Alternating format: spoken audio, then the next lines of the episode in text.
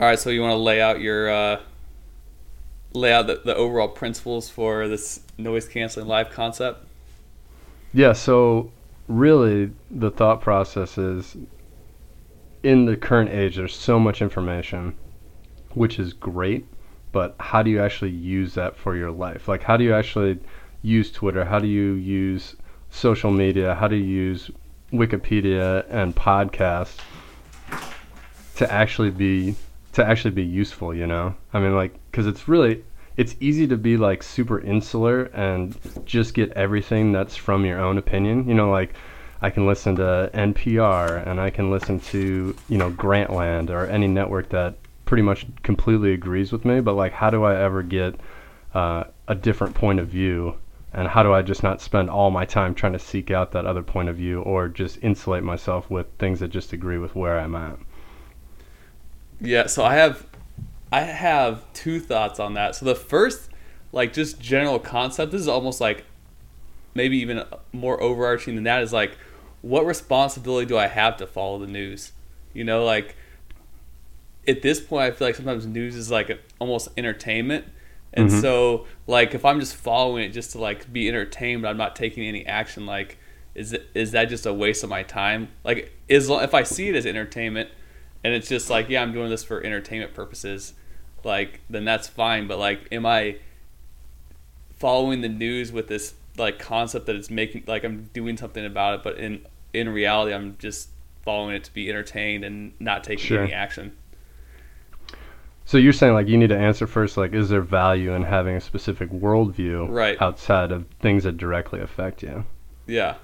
I'm i would personally argue that that there probably is in terms of just like understanding the world because from my experience, you know, like in Minnesota especially, like people are pretty insulated and like if they haven't lived outside Minnesota, like they just don't have the same understanding of how not necessarily how the world works, but like what else is out there, you know. So I I guess from my perspective, like there is value in like being aware of what's going on around you, um, and I think it's it's almost like a slippery slope where like the more you get away from wanting to be in touch with the world, the more you just like like I said, insulate yourself and just like become entrenched in what you've experienced, you know?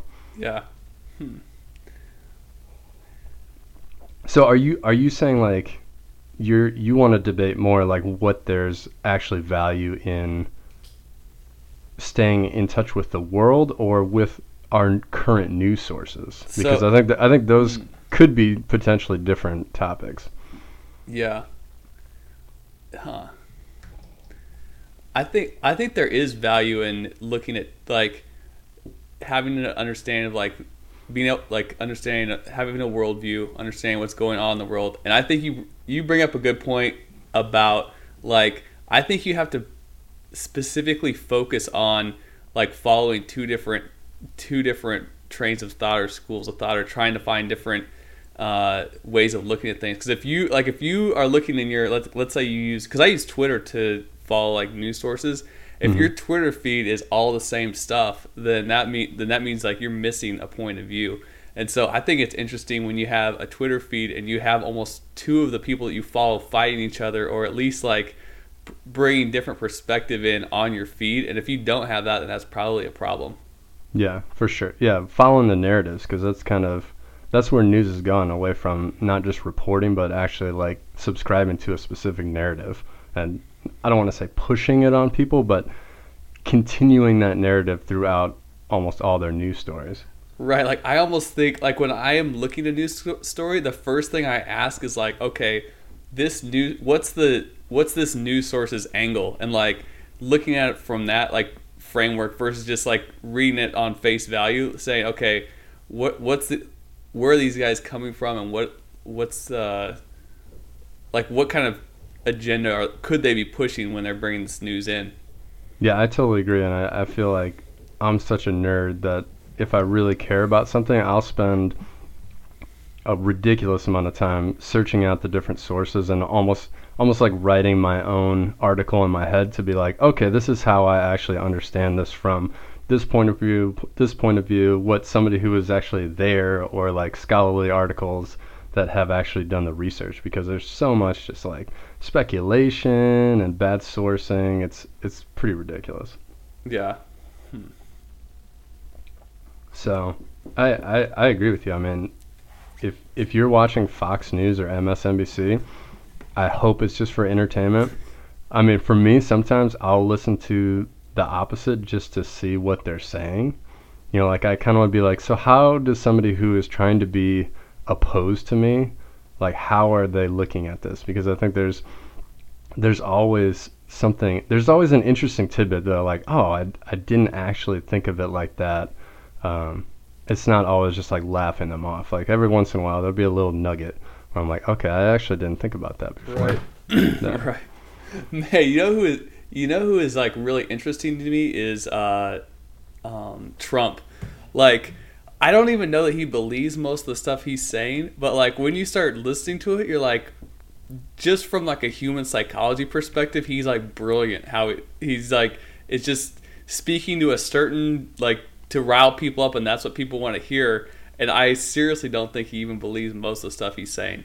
the way that he flips some questions or like some of his opponents responses i'm like this dude is actually incredibly bright like he is really quick on his feet and says things that you're like oh that sounds really smart actually Yeah. Like, even even if i know that it's not that smart like it still sounds kind of smart Yeah, that that guy is amazing. Yeah. Yeah, I found him to be much more impressive as a campaign campaign personality than a, as a real human being. So what would what would you say are your top two or three news sources, or where like where do you get most of your news from? Um, I like BBC um, for I'd say print media and radio. Their radio is really good. BBC World Service is super good. Um, you know, in terms of like finding news online, like I'll use CNN as kind of like uh, I'm trying to think of a good analogy, like uh, a spotlight from like if you were stuck in foggy seas and all you had was one flashlight, like that's kind of what CNN is, and then you're like, oh, I can kind of barely see this. Maybe I should look someplace else for it, and then then like if there's an interesting news story, then you can basically fact check it in through other channels. But yeah, I mean, I think it's really hard to find. Honestly, Al Jazeera, um, Al Jazeera, their their TV network is actually really good. Is that so? The TV is that do they post it on YouTube or where like where is that news? Where do you get that news from? Yeah, they post a lot of their videos on YouTube. So who do you follow on Twitter? So that's that's honestly I'm I'm not connected on Twitter. I'm not on Facebook. Um, so I'm I'm curious to get your perspective on that. so here's like I would say generally speaking, I would say I used to like lean to the right, and so I would follow like, and I would consider myself generally be a libertarian. But one person that like really, so I don't always agree with him, and most like I would say like even most of the time I don't. But Glenn Greenwald, he so he writes. I think he writes for the Intercept. Maybe he's the one that that uh, that wrote the initial article for Edward Snowden. that's what I thought. Yeah. And uh, he like I think from understanding like where someone from that far on the left is coming from, I think he brings a lot of interesting thoughts and has like at least made me think about things differently than I had before. And like sometimes sometimes he's extreme, I don't agree with him, but I at least think he has made me think differently about a lot of things.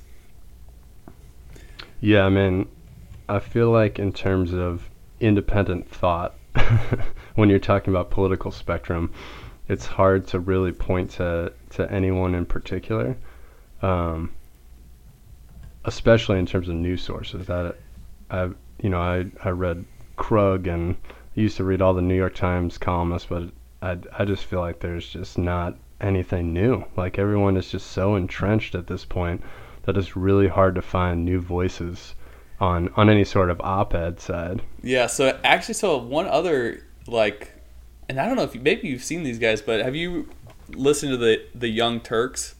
Mm-hmm. They're on YouTube. So Yep. those guys that like that channel I guess is kind of a new channel that I've started looking at that they bring some interesting perspectives in.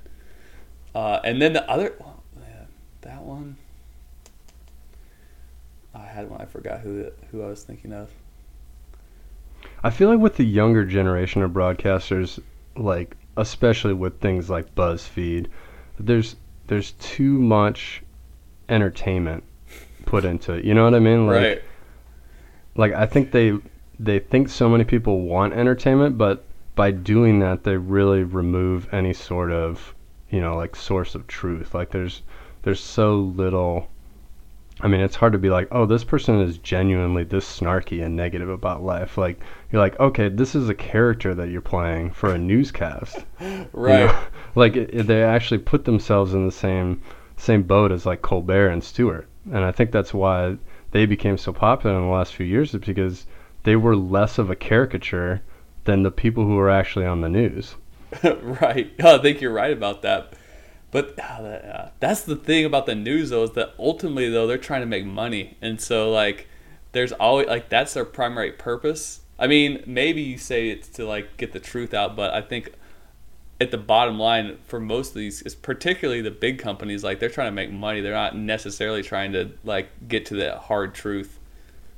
Yeah i think what I've been, what's been developing in the back of my head is the only strategy that probably could have saved journalism and print media was somebody 10 years ago really seeing this wave of going completely online, completely away from people actually paying for anything, and just being like, okay, we're going to cut down to zero writers right now. We're going to just steal everybody else's articles.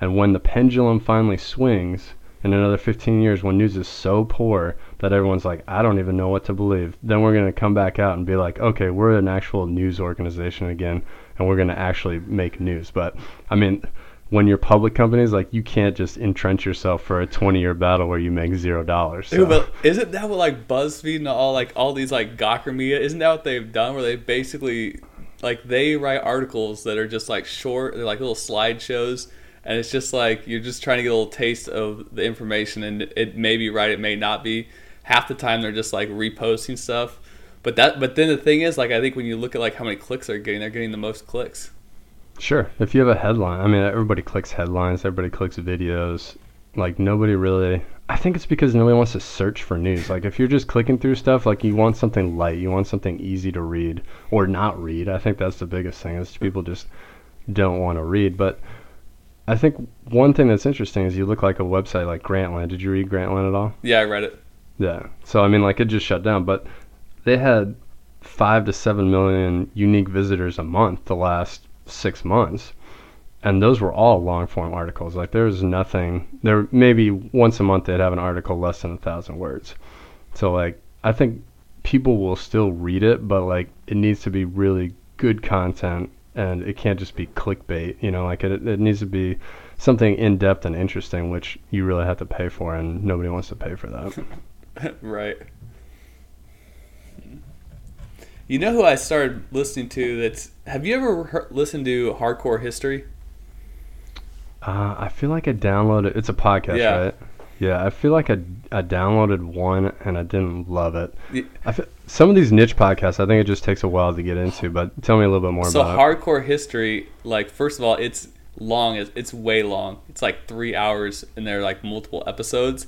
So like you have to mentally commit to it. And so at first, like I I hesitated because it was too long. But then once I got into it, man, it's amazing. It's one guy's name's Dan Carlin, and he just he like here's how he talks about history. He talk he tries to put you into like an individual person. So like when he's talking about like World War One and the trenches, like he's reading like journals of these guys that are in the trenches, and so like he's not just saying like oh the army moved here and they moved there. Like he like there's elements of that, but he's t- trying to make you think about it from like w- what it would be like to be like an actual person in the in that area. Interesting. He did he used to have the he used to have another podcast, Common Sense. Yeah, right? so he has yeah. he has Common Sense, and he still has both of those. In fact, he just did a an interesting take on the Paris attacks on that he just posted today. But his so I coming around like I first got into his hardcore history, but I think also his podcast Common Sense is interesting. Now he talks about like he talks about news from like an overall big like issue like rather than like what what's the news of the day or news of the week. So I think that's kind of an interesting thing is like he's talking about it on a broader like a bigger issue basis than just like oh this individual thing happened mm-hmm. and here are my thoughts on this individual thing. Yeah, to break down a lot of like you'd say micro episodes and and see what the macro like wide angle lens comparison is. Yeah, I I, don't. think he does a really good job on that. I don't think that happens very often. Like most of the time, people are just like taking that one, the one incident, and then just they want to talk specifically about that, but not how does this impact like our overall broad understanding of things. Yeah, well, I think it's because, and it's one thing I want to talk about if we do the live section today is just the idea of a monoculture. Like, I think so few people want to blow it out to the macro level because there really isn't necessarily a macro level of understanding on anything right now. Like, everything is just your own opinion. Like, your truth is whatever. Like, people deny truth that, you know, can be like historically or scientifically based, you know? So I think I think it's hard to blow it out to this macro level where you're saying like you're assuming that everyone is actually going to understand and agree with you. Do you think like the internet is making it like this is almost like a dip where like before everyone no one was on the same page but no one knew they weren't on the same page because there wasn't any sharing of information whereas now the internet has made it so like everyone is like sharing information and so then we're like wow people are not on the same page whatsoever. And then i wonder if ultimately like people will get on the same page or and this is just kind of like a dip you got to go through where you recognize there's a problem. I don't know what do you think? I think it'd be really interesting to draw like a Venn diagram of like worldviews and see like where the most circles intersected because I bet it would be probably in the 1990s. You know, like that was where the internet was big. The globe was somewhat connected, like connected enough to to be rooted in the same big things when they were happening. Um, and then, you know, after the 90s, everybody had high speed internet. Like you're getting every article every 10 seconds. Twitter comes out, and now you just have these little pods of people who, you know, they follow these five Twitter personalities, they follow these five news sources, and like the the only, there's no mono. There's I mean there's just differences. Like everyone is is following their own thing. do you think people naturally like converge on their thoughts or do you think that that like that will that randomly happens but that's not like the natural course I mean, I think we all want to agree with people. I think we want people to agree with us. Like that's that's a that's a human instinct. I think there's very few people who are so individualistic that they're like, "This is me. Like I'm just gonna I'm gonna do me." Like you hear that, but like those are the same people who are posting like doing me on Instagram and like hoping hoping for thumbs up. You know, so like it's you may feel individualistic, but we're so rooted in in getting confirmation and adoration right now that that I, I can't imagine that there's very very many people out there like that. yeah but you're saying and then you're saying that like people are have like formed these little clans on the internet or these little tribes on the internet and then they're just like talking to each other and then just like building on and just becoming more and more like extreme in their thoughts among these little these little clans or tribes or whatever Yeah, because I mean, you think about like the comment section or Reddit. Like oh, you're Okay. you're in this super very selective group, not selective, like very niche group where like these people are reading this article this hour. So like if somebody doesn't agree with you, what do you do? You just stop engaging. Like you can just disengage and find somebody else who does agree with you. Like that's Mm. the reason why we argue is to find agreement. Like very few people argue to find a counterpoint or to find something that's actually an interesting thought that could that could deepen their understanding. Right. People are reading the news to confirm what they already are thinking. Absolutely. Yeah. I totally agree with that. So kind of going back to the basic I- idea of this, how, how do you feel about that just as a general theme? Because I, I think for me, I, that's my that's my general thought on it. Like I, I want to have something that is uh, both a conversation between us, but also a conversation on on the world and more or less how to use what we have to to our benefit. Like really cutting through all the bullshit and finding out things that matter and having being able to engage in actual conversations with people. Yeah. Huh. So I think for sure, have like following multiple people and and making sure you're you. It's almost like it's yeah. That's what you have to do. Like on Twitter, you have a feed that has just different uh, Sure. points of view and different ideas, and then hopefully you can then well like once you see all those, then you can kind of figure out okay, here's where everyone's coming from, and then you can potentially find find where you're at in the spectrum.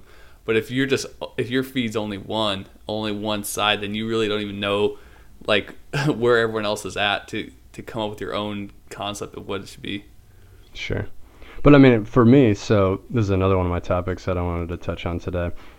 When you think about the Middle East, like, how would a normal person, like, let's say there's a 16 year old kid that wants to learn more about the Middle East and really has a very basic understanding, like, where do you even begin on that? Like, you hear people talk about it all the time. You hear ISIS, you hear Iraq, you hear Syria, you hear Assad, you hear Russian and Putin being thrown. Like, it's such a complicated issue. Like, where would you even start? Yeah i don't know. Like I mean, I would start on like Wikipedia. Right, You know, like right. I, I would be like, what is ISIS? And then like ISIS would lead you to be, lead you to like, uh, what's the Splinter Cell? Um, whatever it is out of Iraq. Uh, why can't I think of it? but I mean, like you could go down that rabbit hole of Right. like, where did these terror organizations come from, and like where did all this hatred for America actually? What's it rooted in? right. So like, I mean, that could potentially be a rabbit hole, but like, it's overwhelming. It's mostly overwhelming because it's so hard to find good sources. Right. So, because any source that you have, you still have to like ask that question of what, like, what perspective are they coming from? Like, what's their biases that they're bringing to this argument? Because you have to assume there's some.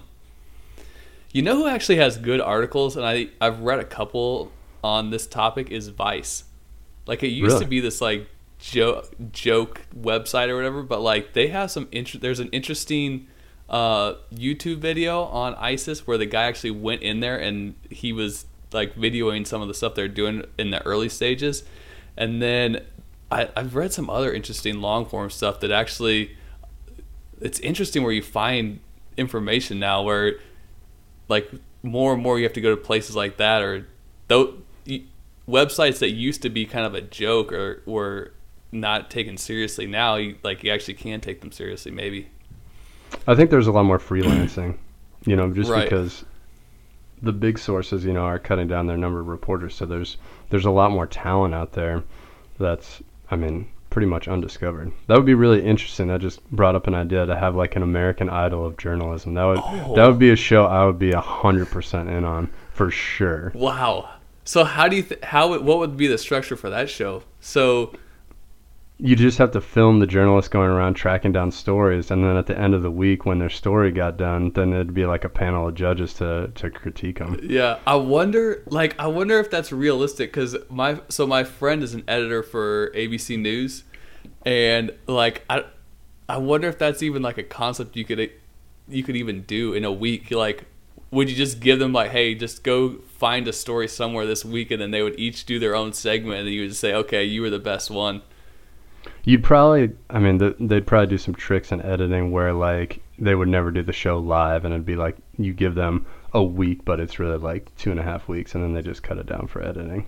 Because you're right that would be that would be hard to track all that stuff down and get get a good edit and copy before they actually did a show too. I like the concept of the, it would be interesting because okay, so America would be voting, and so would America value someone who found like the right answer, or would it just be like the most outrageous? And then dude, probably they'd be like do a, doing a story on a cat or something, and then the, that person would win. Man, you think this is a good idea, and it would only like disappoint you to the maximum. It'd be like Frumpy Cat. Would be like it's like the next Grumpy Cat, Frumpy Cat. Oh, sad, but probably true. it's hundred percent true. Hundred percent. I think it'd have to be like the voice where the judges have a lot more input to get down to like the final, the final people, and then then America would vote on the last like four or whatever. Dude, and you know it would be really interesting? Okay, so you know how they take different song, like okay, so you have uh, different styles of songs that these people have to do during the during the show. So you would tell them, hey, you got to do a left slant on this this on this week's Oh, show, yeah. and Oh, then yeah. see if they could swap sides. And it's like it would be really interesting to see them one day like from a very conservative perspective, and then next week they're just like going from the co- extreme opposite. Oh yeah, yeah. I mean, you could do stuff like, all right, this is a native advertisement from Koch Industries. Like, yeah. like you need to write this from a perspective that our paper is getting paid a million dollars to write this. Yeah, oh, yeah, that's great. It would be, it would be so intense, and they'd be like, ah, I really, I can't believe this. I'm so stressed out. To put myself in the complete opposite position is is impossible. Yeah. That would be interesting. And they're like, gosh. Hmm. That'd be hilarious. All right. You need to tweet somebody on that. I think I might. I'm totally do. I give you full copyright permission to tweet that one out. America's next top journalist. Yeah. Oh, man. That's hilarious. And I, I think you know, starting from from that point, I think it would also open us up to you know talking about the news of the week a little bit, or uh, you know, like Tim Ferriss sends out his weekly top five. Yeah. Like doing something a little bit like that, but but having much more of a conversation, not just like a bullet point, but the one like each of us bring two or three topics to to discuss more in depth. Probably two because I, I don't I don't want to dedicate a ton of time most weeks because hopefully we'll have some other larger key point to talk on. Yeah. Yeah, I think that's a good idea.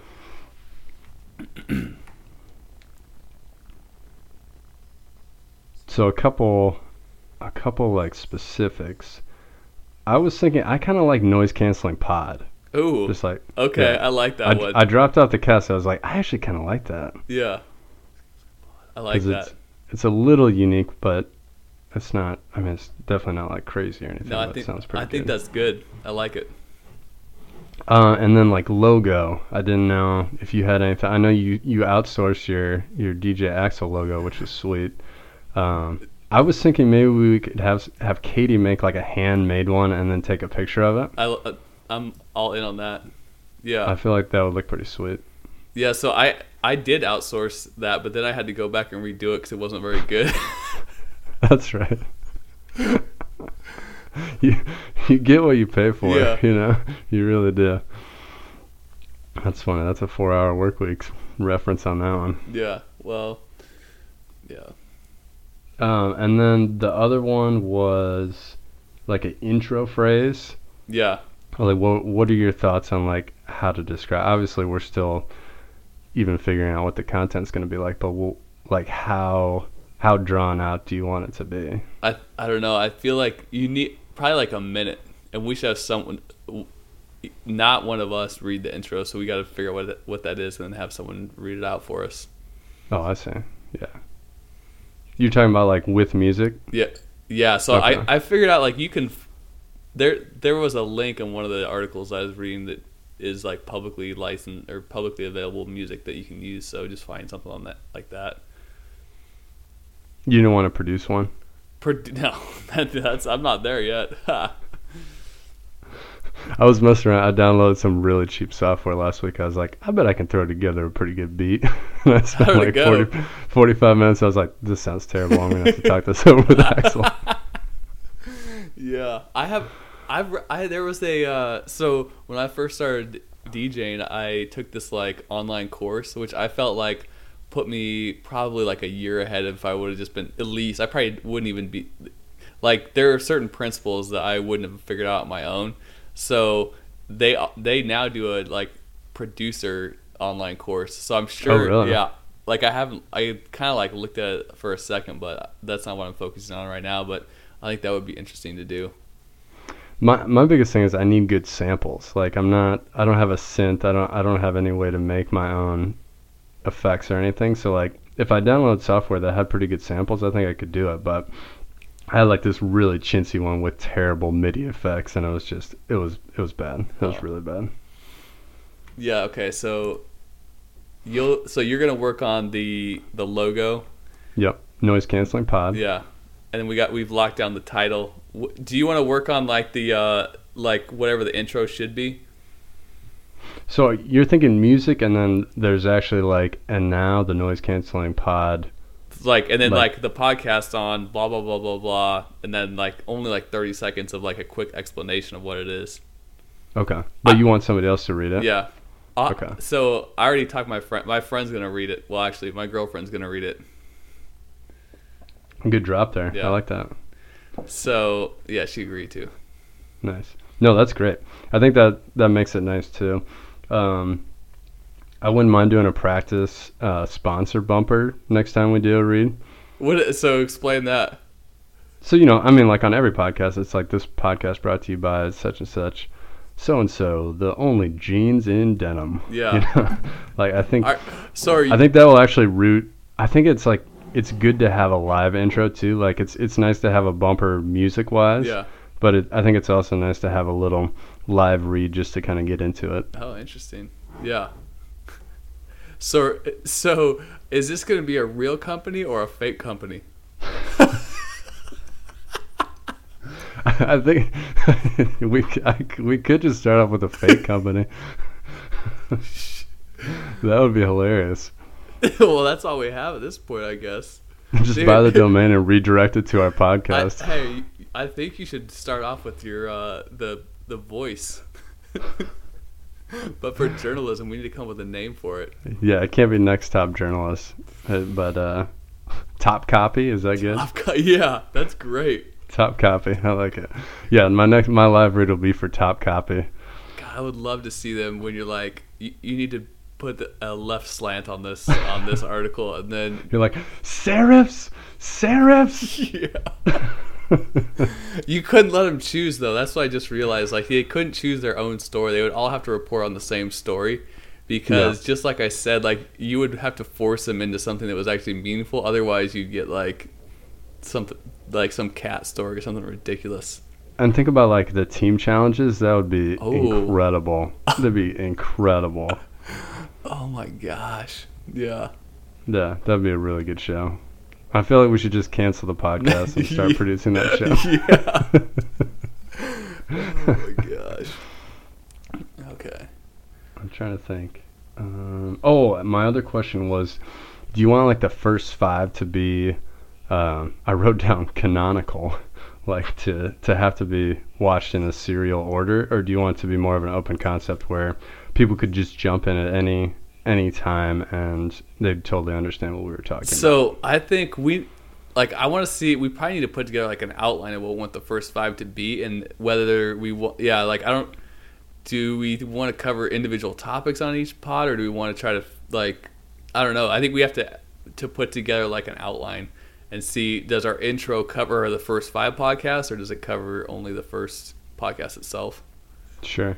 And I I- would personally vote like to spread it out a little bit to kind of kind of give like a little nugget of our thesis Yeah. every time and then talk about you know the second half talk about things that are actually happening during Yeah, the week. I like that concept. I think I think putting together a first five that is like has a beginning and a middle and an end is like kind of a challenge. Like it would be a pretty big challenge to outline that out and be able to like put that all together. I mean some some ways I think it'd be easier to have you know more of a script, but I like this conversation a lot better and I think it listens a lot. It listens much better when people are actually talking as opposed to even like some of the Radiolab and This American Life where you're like this is really interesting, but I can tell it's very scripted. Yeah. So I what was I I was so I was listening to one of the podcasters and he was talking about the difference between these two and like in some instances he prefers the scripted out like produced because you don't have to think as much necessarily because it's all right there and it's like it leads you like it's an easy they they lead you the whole way through the episode whereas like when it's a conversation uh you like you don't know where it's going to go and you have to like think your way through all of it Yeah, that's totally true. have you listened do you listen to podcasts very often yeah, I listen to podcasts. Dude, do you time. listen to Joe Rogan? I have heard his show a couple times. He's hilarious. Dude, he is actually smart as hell. He has such Yeah. interesting topics on there and interesting people. Like I I thought it was just like a comedian podcast, so I like didn't really go there for a long time and then I started listening to him and he is like it's the topics are awesome. Yeah, he's really, really good. He's way better than just the janitor on NewsRadio. Do you remember that? That's a really old reference. No. I like that. yeah, he was just like the janitor on the show about radio back in the 90s. Huh. Yeah, but he's he, he hit the for, format of his show is he like sometimes okay, so you have some people that bring the people on and Mhm. it's like they have a very structured format and it's mostly like push that person's like whatever they're working on. But Rogan just brings the dude on, and he'll just whatever is on his mind. He doesn't care if that's your top like area of interest. Like he'll make sure he touches on what your Mhm. area of interest is, but like he's not afraid to just go off topic and just see what your thoughts are, just from a completely different perspective. Yeah, I think that's awesome. I mean, at this stage, like we have the Tonight Show, we have shows like that. Like, it's it's kind of ridiculous how how many places people have to plug their stuff. Like, I, w- I think if I was an actor, like I would much prefer shows like that where I can actually show off like who I am, and then people are like, oh, he's really interesting. I wonder what he's up to, and go to my IMDb page and be like, oh, he's got a movie coming out next week. That's pretty sweet. Yeah, so like he's talked about that and that like he would hate to have to do the Tonight Show or because they make like they tell you who's going to come on and then it's like like you said like you they have to push what they're what they're what they're promoting at the time and so like you have very uh, a, a small amount of time to actually ask them questions about what you are really interested in. Yeah, you might get like two real questions because you always have the like, oh, how are you doing? What's that? Like that's your first minute and a half is just getting them comfortable. Right. And then, like, right then is probably the only time you have maybe two good questions to ask. And let's be honest, there's not a lot of hard hitting journalistic questions come in that. Right. that Well, that's what I was just gonna say. As soon as you ask a hard question, they're like, "Whoa, whoa, whoa, whoa! We're not going on this show. Like, we're not here to like answer these tough questions." Like, whoa, I came here for some free champagne and to show my movie clip, all right? Maybe play some large scale beer pong. Let's chill out here. right. Yeah. That's pretty interesting. Have you watched Colbert's new show? No, is it good? Yeah, I I've been watching his YouTube clips. He's been really really good. He had um, Cruz on, and his his audience started booing him, and he was like, "No, no, no." He's like, "You guys need to be quiet and let him say what he wants." Like it was it was actually a really really impressive display of like, I'm the host and I, I want this conversation to actually occur. D- so he that was Tom Cruise. Ted Cruz. Oh, t- oh. Ted Cruz. So is he in character in that show? Like in his new show, is he the same character? or Is he different? No, he he plays himself, and I think like you can see a lot of where his character came from. Like there's still a lot of the same quirks and like willingness to push the envelope. But yeah, he he just plays himself completely. Huh. I'm gonna have to, I'm gonna have to check that out. He says he got some clips on YouTube. Yeah, he posts like six clips every night from YouTube. There's no reason to uh to ever actually watch the show. Yeah. you, YouTube and Netflix have, and Hulu pretty much uh, changed changed the. I mean, why would you ever watch TV live? It's completely ridiculous. How long until you think that like you just get your eh, TV through the internet? Like I know these companies are combining, but like at some point, I don't have internet. I mean, I don't have cable. Like I just get my stuff on the internet. Yeah, I don't. I mean, it's it's got to be coming. I mean, they've number one priced themselves so ridiculous that people are like, of course I can. You know, like it's reached the level where people are willing to make a little bit of a sacrifice. Um, yeah, we haven't had cable forever, uh, but I don't. I don't know. I mean, like it's still. I think there's still 60 million, 80 million cable subscribers, maybe even more than that. Yeah. But so it, it's just a matter. I mean, people are just so used to having like this exact thing. Like I want, I have my TiVo. I have all these channels.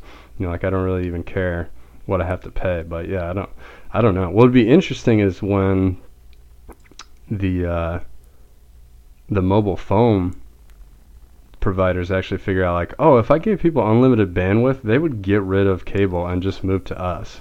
You know, like if they had like a Slingbox for Verizon, do you know how many people would be like, "Oh, I'm just gonna cancel my cable. I just have my little Wi-Fi, my MiFi in my house. Like, what's the difference?" But obviously, 12 gigabytes a month isn't gonna cut Right. it. Right. Well. Yeah.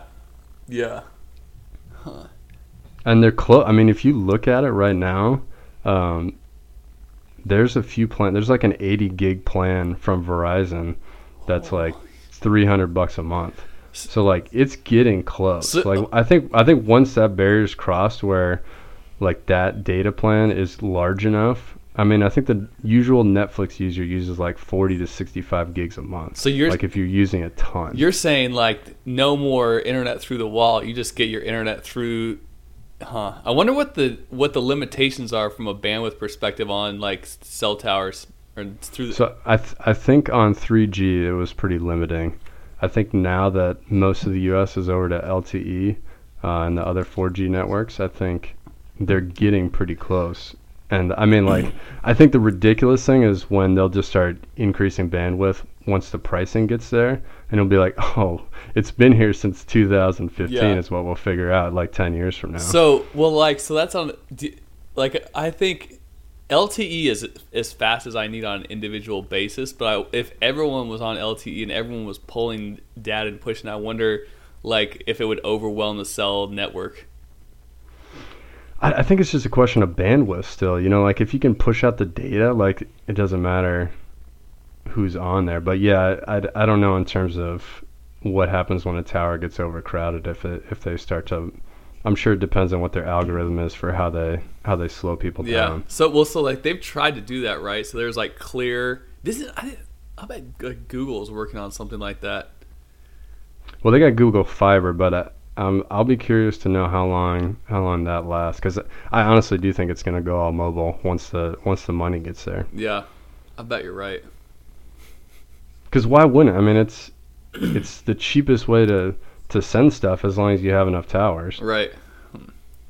But we will see. So uh, I think that was all the like housekeeping stuff that I had. Did you have anything else? No, I think from an overall concept perspective. So one thing, yeah, let's see. A couple things that I have. So one thing that I have started doing that I'm interested to talk to you about is meditation.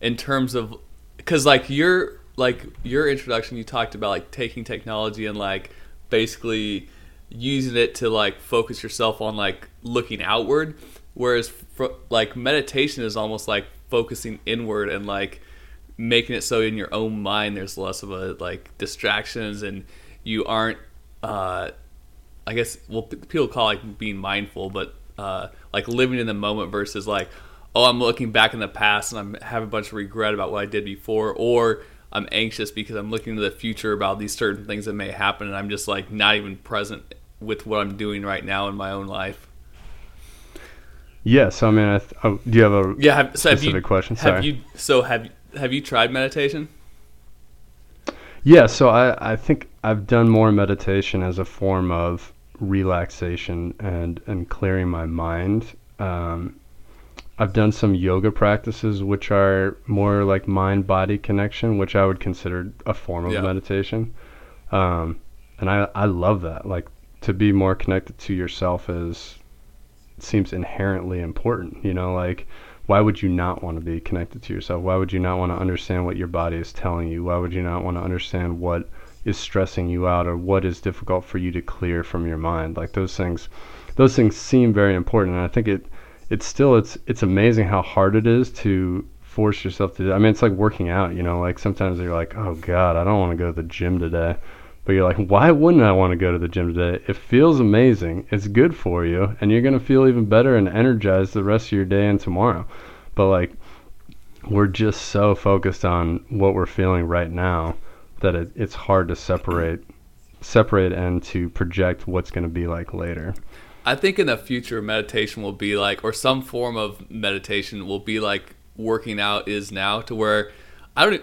I think in like this, I, don't, I would be interested to see when like actual the public started working out in like seriously, but like I think it'll be similar to where like I'm sure in like the 30s no one really worked out, and like it would be like a like seriously you want us to go like actually go work out or whatever, and I think like in the future people like I can't believe these guys didn't have any like didn't focus on their mind or like their internal how their head is working at all. Like they just assume that you could just go through life and not not work on it at all and not do anything to like have upkeep and uh like like just like exercising to to uh to stay in good shape for your body why don't you exercise to stay in good shape for your mind? Yeah, I mean, I think there'll be tons of studies that come out on how just the amount of information and the amount of things that we can do with technology and how much we can pump into our minds has has increased how much we need to do that maintenance that you're talking about. Like you think about like working out, like everyone was in the fields, you know, Right, prior to right. or or in the factory. So like they got a lot of physical activity. Not necessarily that they were super healthy, but like they weren't like, oh, after 12 hours working in the iron Iron Factory. Yeah. Like I'm gonna go hit the treadmill. Right. You know, like the same thing. Same thing is true with the mind. Like they had so much free time to just sit and be in silence or listen to music. There wasn't a TV blaring in the background, and there wasn't. You know, you couldn't listen to a podcast 24 hours a day. You know, like you, you. I'm always plugged. in. Like I'm always listening to something. Yeah, me too. Like I like I'm I'm at work and I'm I'm working on something and I'm also listening to a podcast or listening to news or you know sometimes watching a Netflix show. Like we're we're constantly multitasking and pu- pumping more and more and ma- more data into our minds. So like it, it's obvious that we need to take time for for quietness and and stillness of our brain and like really taking time to to to think really. yeah. So like so, Yeah. sometimes I'll be sitting there and I'll be listening to a podcast like in my home while I'm reading the news while I'm like like clicking onto some other side thing and I'm just like this is ridiculous. I need to like I don't even know what's going on in any of these things, but I'm just like just plowing through all this information. Yeah, yeah, yeah. And I think we're we're both pretty unique in that we we kind of thrive on that. Like like that's where we find more energy. Is just like learning new things, feeling informed, and feeling like when we have a conversation with somebody, we're not gonna be caught off guard. Like we're gonna actually have an informed thought or opinion to share with them. I don't know if you agree with Yeah, me I on agree. that. Yeah. So I think we're we're fairly unique, but but I know just like like you said, with people that you follow and probably respond to on Twitter, Twitter, you probably see the same retweets or faves from different people, and you're like, oh, that person is somewhat like me. So I mean, I think there's there's a lot of people, and like I said, Grantland with five to seven million unique views. Like, there's obviously people who like long form and like taking in more information. So I'm not I'm not trying to say like we're we're the one percent of information users, but I, I do think we're we're somewhat unique in that regard. Yeah, well, I think it like it, it's interesting to to think about people that follow the news or like look at the news and like how many people are just sitting there and they're watching Fox News and like they're not having a conversation about it. They're just sitting there like either just trying to be entertained by all this crazy like yelling and like outlandish talk and how many and also just confirming their current worldview and how many people are like looking at the news trying to like have a conversation with people and try to, to like push forward and like learn something new or or looking at it and you know like maybe asking a question or like where did this opinion come from? Or like you just referenced a study but where is that study actually from? Yeah. Gosh man. There's Yeah. it's i think you have to ask that second question of like like i said before just what is this what is the angle that's on even like a study? Because okay yeah you have the study. Well okay who funded the study and like trying to make sure you can get all the way down into that type of information because that tells you that that that helps you understand what the true story is versus if you just have like a general study and it's and the news is based on the abstract then like that's probably then you're for sure gonna get you're getting an angle at that point. Like you're not getting Oh, yeah. the, the full details. For sure. Yeah and so in my job um, i discuss new products with cv surgeons a lot. And so you know they'll rely mainly on clinical studies and clinical papers but they'll every once in a while you'll have one that will refer like a white paper that's just paid for by the manufacturer. Yeah. But the vast majority of them actually want to look at the actual data and be like what's the n in this study? You know what what parameters did they put on? Like how carefully was this produced? Who produced it? Who paid for it? Where was it published? And and I've actually been really impressed by doctors who you know they really want clinical data to certify the use of a product before they they bring it in. But I have I've had a few cases where I'm like uh that study's not really great or appropriate to apply to this situation. how do you address that with the doctor do you ever do they ever like come back to you like hey you're just a buyer. Like i know more i know better than you what we need to buy. Um, I haven't too much in the CV world because I think I think once you once you know the language and once you you know the questions to ask, you know, like there's going to be very few times where you're going to be in direct opposition to a doctor because you're you're going to have some standing. Like you're either going to say like it just costs too much money. Like I, I don't know how like the hospital is going to stop making money on this procedure like you really need to point to how this is more beneficial than what you were using before because you were using something before Oh, got. You know like very very few products are like oh this is a brand new type of surgery. Like it's just incremental improvement. So like if you can show me like oh it, it'll be an hour faster to this procedure then like i'm not going to stand in the way of that because that that makes sense.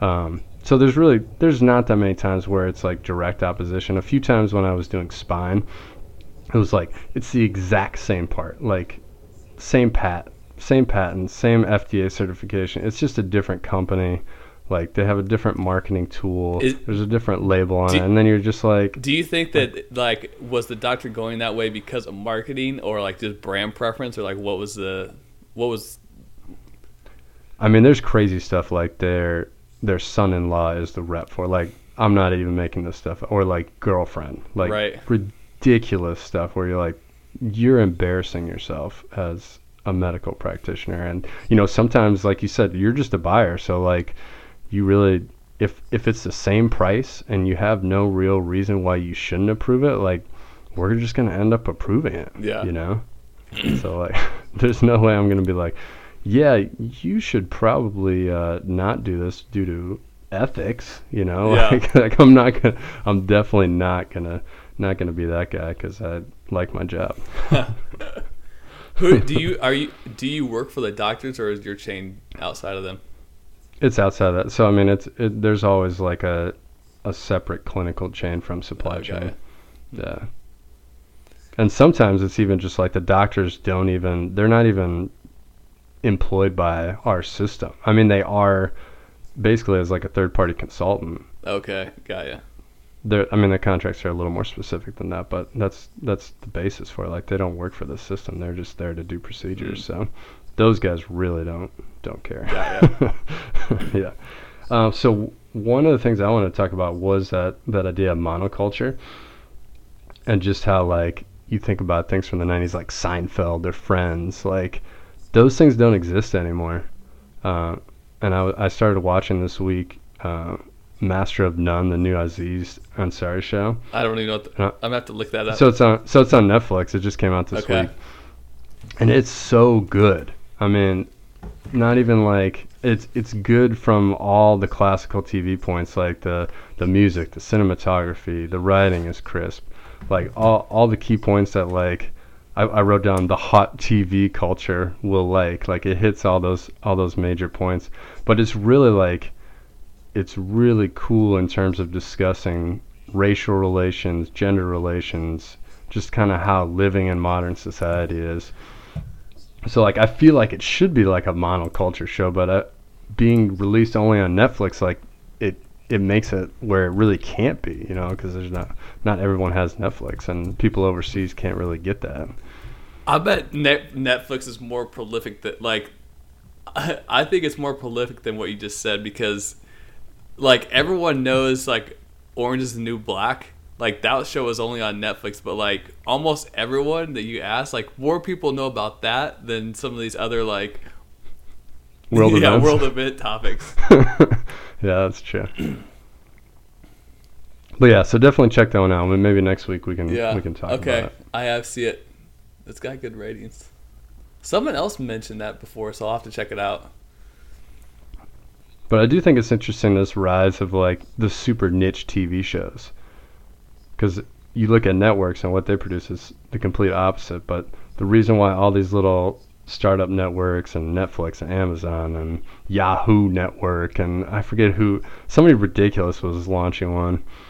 Like I feel like you could name anyone, be like Kroger grocery stores is launching a content network, and I'd be like, oh, okay, I could see that. Like a show about people who make bagels, like that would be that would be interesting. Yeah, so I guess like the the cost must have to be low for these things. So I guess you're probably going to end up with a like all these series. Like there's, it's not possible to throw a ton of money at this because there's so many options that these big like highly produced shows, uh, like there's not a market for them anymore. If there's so many different options, maybe I don't know. Yeah, I mean, you look at the networks, and they still obviously dominate in terms of even digital downloads. Like they still dominate just because they can they can get the advertising out and hype it up so much, and p- so many people are exposed to it. but yeah, I mean, you look at a show that a lot of these smaller shows are probably produced for under a million bucks, and like that's such a smaller investment than I'm sure like Blacklist or Blindspot or any of the any of the big TV network shows. Shout out to NBC on those references, but you know, like those have to be tens of millions of dollars just in the pilot. Right. You know, so like that's a that's a huge investment to be like, okay, I know this show's gonna do well. But then I guess you still have like Game of Thrones. I'm sure that was a like a highly produced, big budget TV TV show. Yeah, for sure. Yeah, I mean, I, th- I think some of the big ones still still do well, but um, it's just it's going to be hard to compete. I think when when there's just more and more of these little pop up niche networks that actually get a lot of good content. Yeah, yeah, for sure. Because I mean, as that content gets better, the network shows are just going to seem shittier and shittier. Right. really. You know, like how many seasons of NCIS can people possibly stomach? But then, man, I think I think about like who is the average people out there, and maybe they just come home, flip on the TV, and like there's still. I'm sure there's still a big, like a huge market out there. That that's what they do. And they're just oh, sure. I mean, it. it's just like mindless procedural. Like you know, it's on. You know, it's going to be somewhat interesting. You have a have a pretty good idea what the topic matter is going to be. You know, like dead hooker or you know, like like so, somebody random getting shot or attacked or something. But like, I don't know. Uh, maybe you're right. Maybe people just have such low expectations for just what's on TV for their consumption. Like I think I think that's also what the internet video age has changed. Is like like I was in a hotel over the week.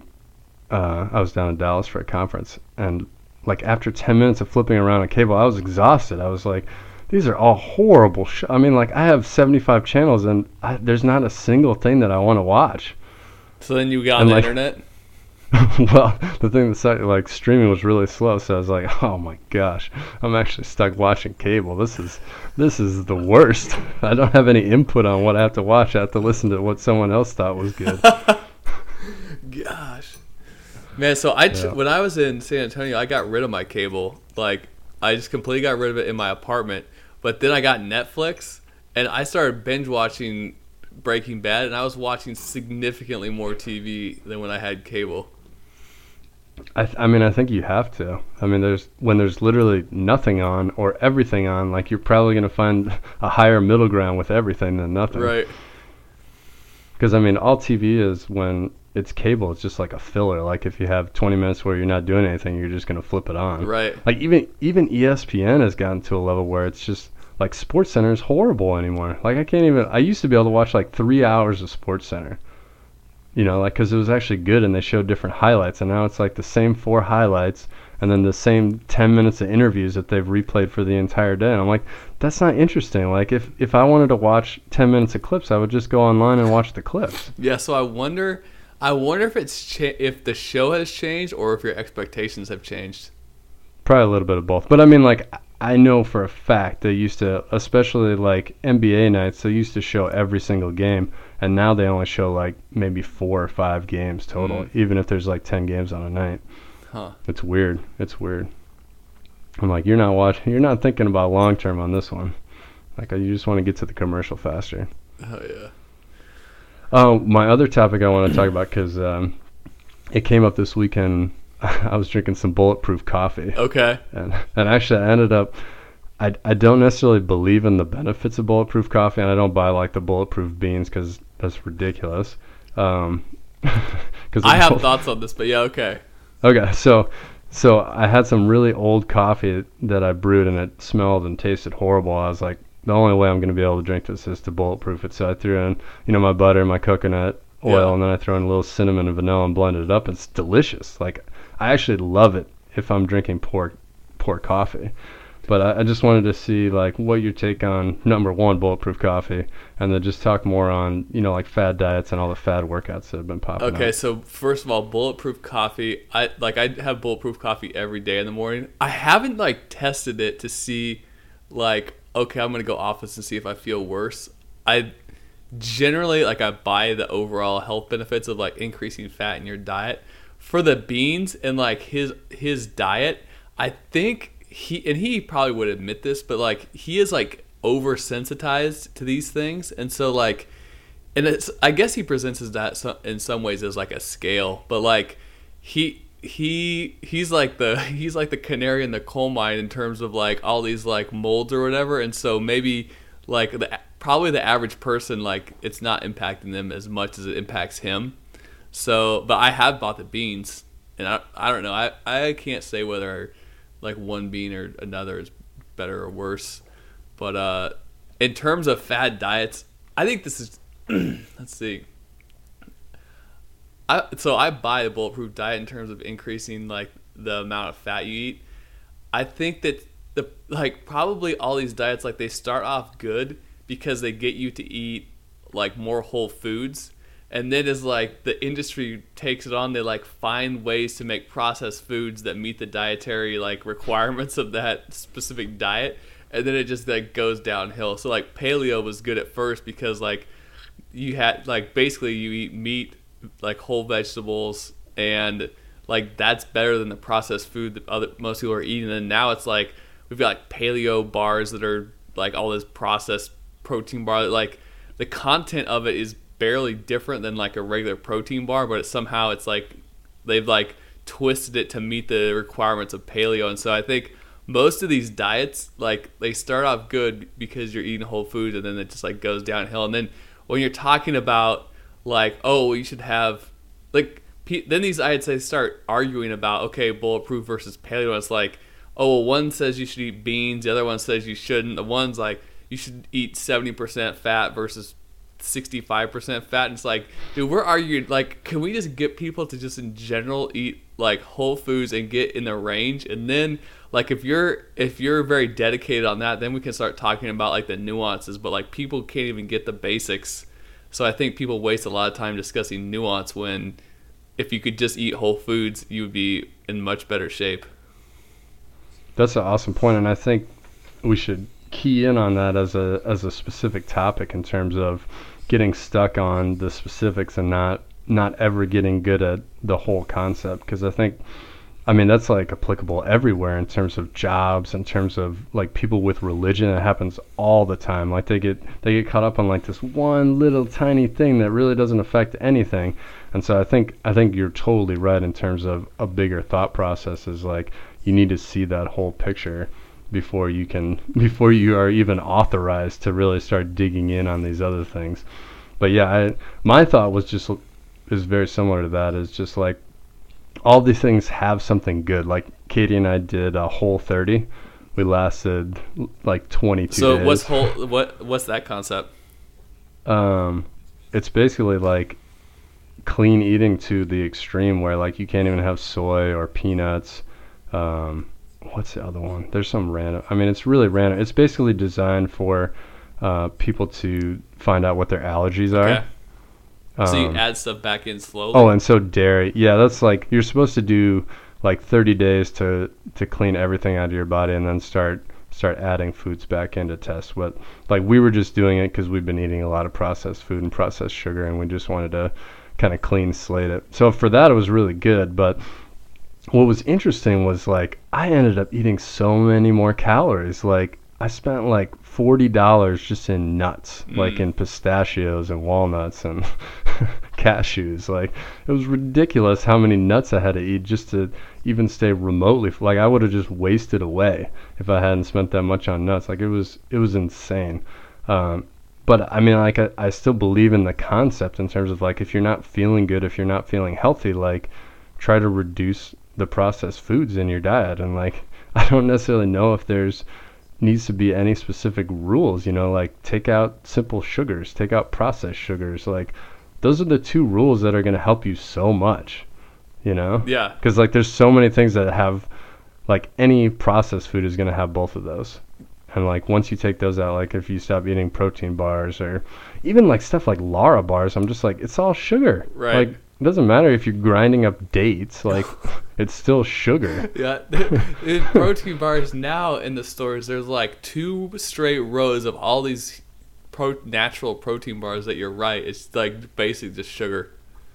Just sugar, yeah, and things you're gonna poop I out. have a That's I it. have a hard time even discussing this topic with people because people will want to argue about these things like, well, is this bar or that bar? I'm like, dude, just cut out all this sugar and just eat like green vegetables and some meat and add some fat, which I think people still are hesitant to do, but more it's coming around.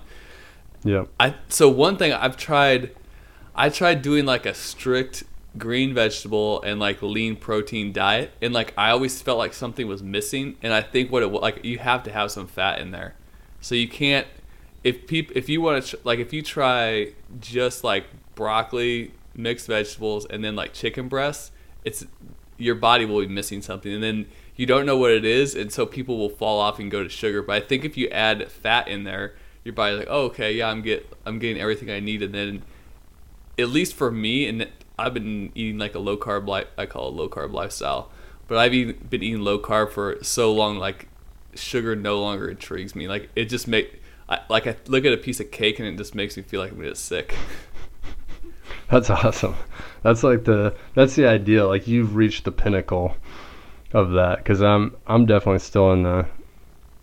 I I like to eat healthy for sure, but like there's a part of me if I don't have sugar for like five days, I start getting real pissed, or like angry, Dude, that's like I'll snap to at it. people. Oh yeah, for sure, hundred percent. Yeah, yeah, that's oh But yeah, after I mean after 20 days, I felt I felt much better in that regard.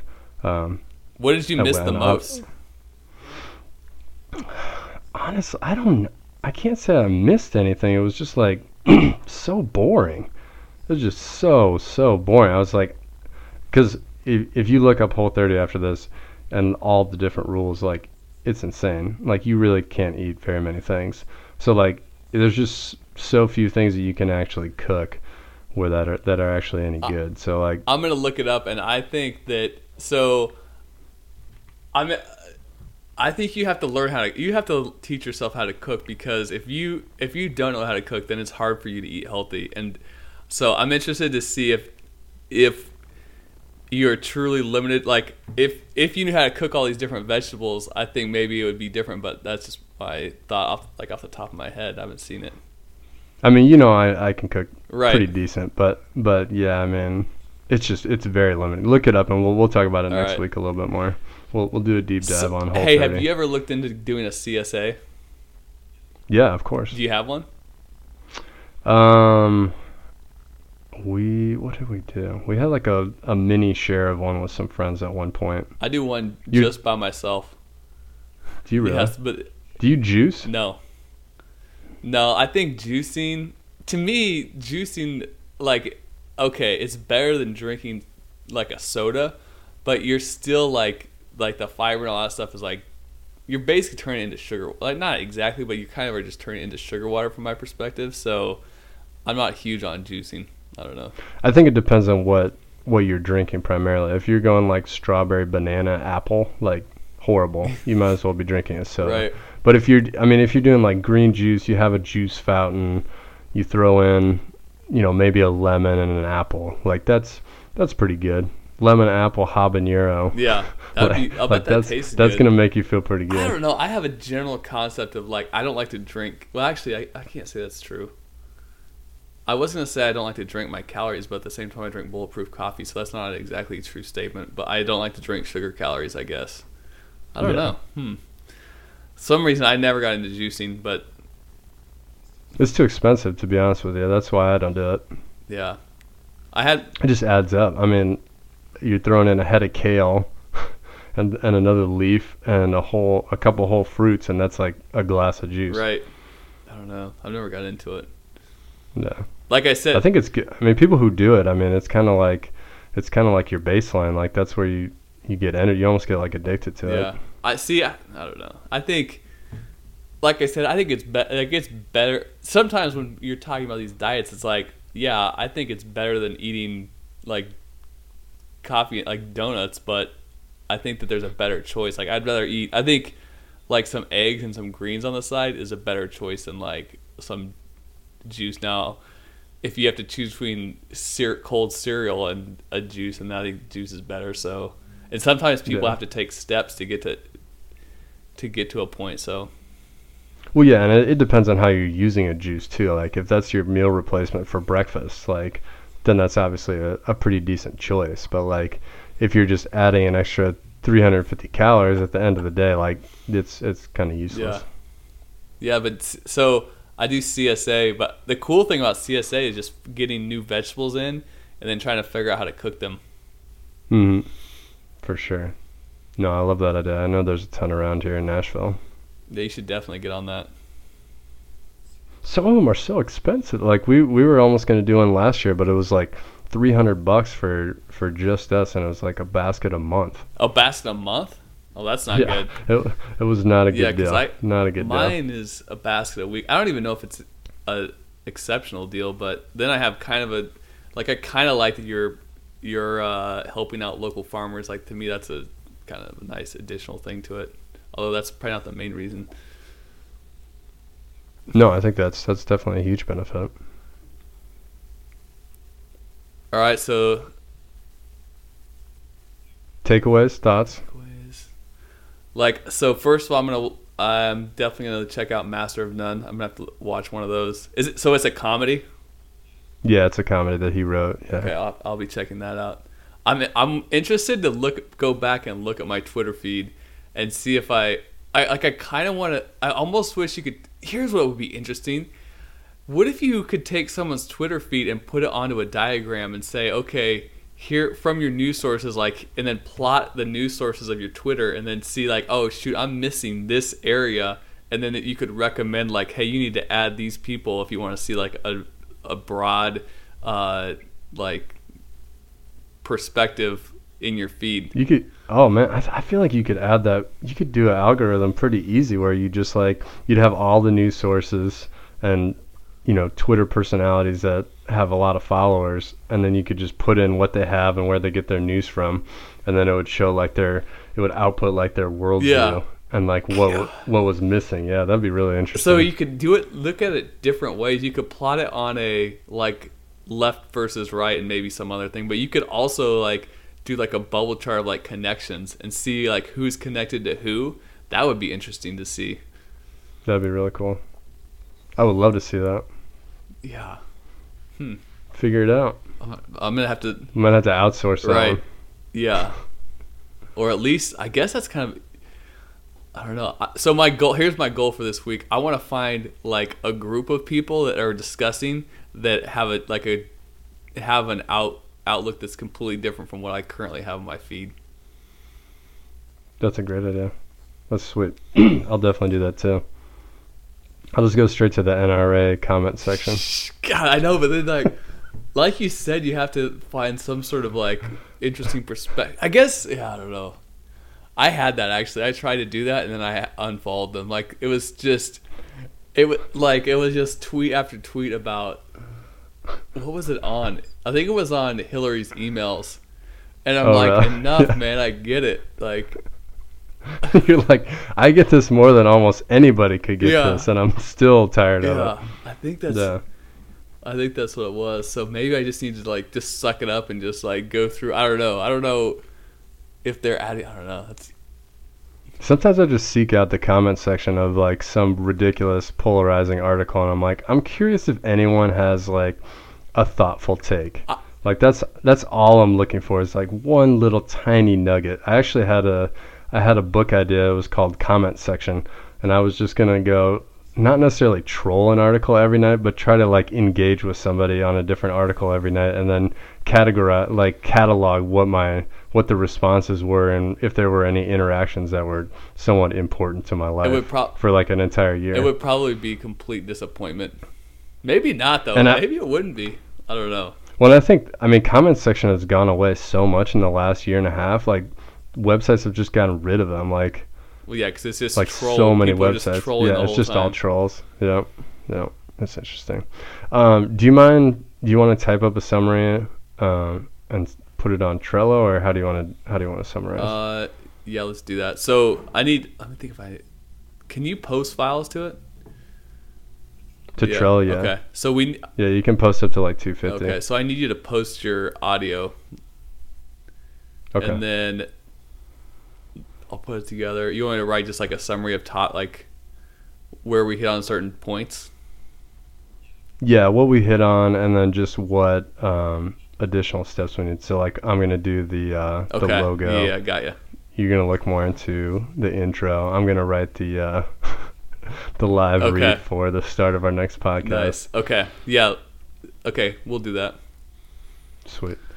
Um, and then I'm trying to think. The same time actually works pretty well for me. So next week I have to figure out. It's gonna be a little bit. Oh my gosh, I forgot to tell you about. Oh, I. okay, this is great. We got to go back on this. So, have you heard about a float tank? For like testing your body No. fat. then no. It's it's a tank that is soundproof, filled with like really salty water, so you like just are completely buoyant in it, and and the t- temperature of the water is your body temperature, and so basically you have no sensory feeling because you're like you're it's cl- as close as you can get to weightlessness as possible, and then you can't feel anything, and it's dark and there's no sound.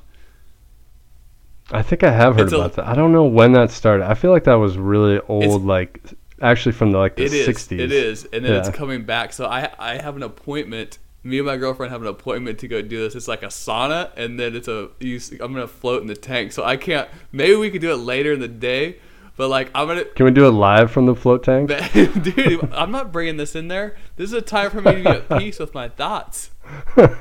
That's true. Good point. We don't want to talk about geopolitical crisis while you're while you're just Dude, I can't wait. So yeah, so I got that going on Sunday. It's at 10:30. So let me look at my schedule and figure something out. But it's probably gonna be a little bit later in the day. Okay. I mean, I th- I think I'm good like one or two, um, and then later at night on Sunday works Okay. too. So like we can do like any time at night on Yeah. Sundays too. After after like eight. Okay. All right. That's that'll probably be the best for right now. Okay. At least for next Sweet. week. Sounds good. Um, do you want me to clean up the audio on my side, No, or you, just are you send it gonna over do me. that? I'll clean it up. Okay. Sweet. Cause I'll probably like I'll match it over the top, and then I'll just go through. Once I get it matched, then I can like silence the parts where I need to silence and fix it up. Yeah, I cleaned mine up yesterday and it actually sounded pretty good. How, so what what technique did you use to clean it up? I just used the effect. So I did the. You just click on effect and noise oh, reduction, Okay. and then all you have to do is select like a baseline 10 seconds or 30 seconds where there was just silence in the Yeah. recording. And then there's a button to Oh, click, and then there's a. It, it kind of walks yeah, you through okay. it. So you use noise reduction. But yeah, All right. yeah. Yeah. I. Tr- because that just takes out. This microphone actually has a, a decent amount of buzz to it. okay. So I was I was trying to get rid of. it. I was like, is it cord length? Is it the plug? But yeah, it just has a little bit Uh, of buzz in the background. So I sent uh, I sent a Fancy Hands task my virtual assistant to find Audacity tutorials, and I I saw I looked through some of them, but I haven't looked through all of them yet. But to on the different effects you should use it to like final edit your podcast. tighten it up. Yeah. Yeah. one thing, if you listen to mine, you're like, oh, this is way too gravelly. Like, feel free to bump it up uh, a, a little, like a half octave or something. Okay. I, I wouldn't be offended. or like a quarter octave, because it may be, it may be a little bit more more pleasing to the yeah. ears. All right. All right, man. Good talking to you. Yeah, you too, dude. This is awesome. All right. I'm excited. This is gonna be fun. I think I'm gonna go back through and, and listen to this once you get the recording done. All right. all right, man. Sweet. Talk to you later. later. Bye.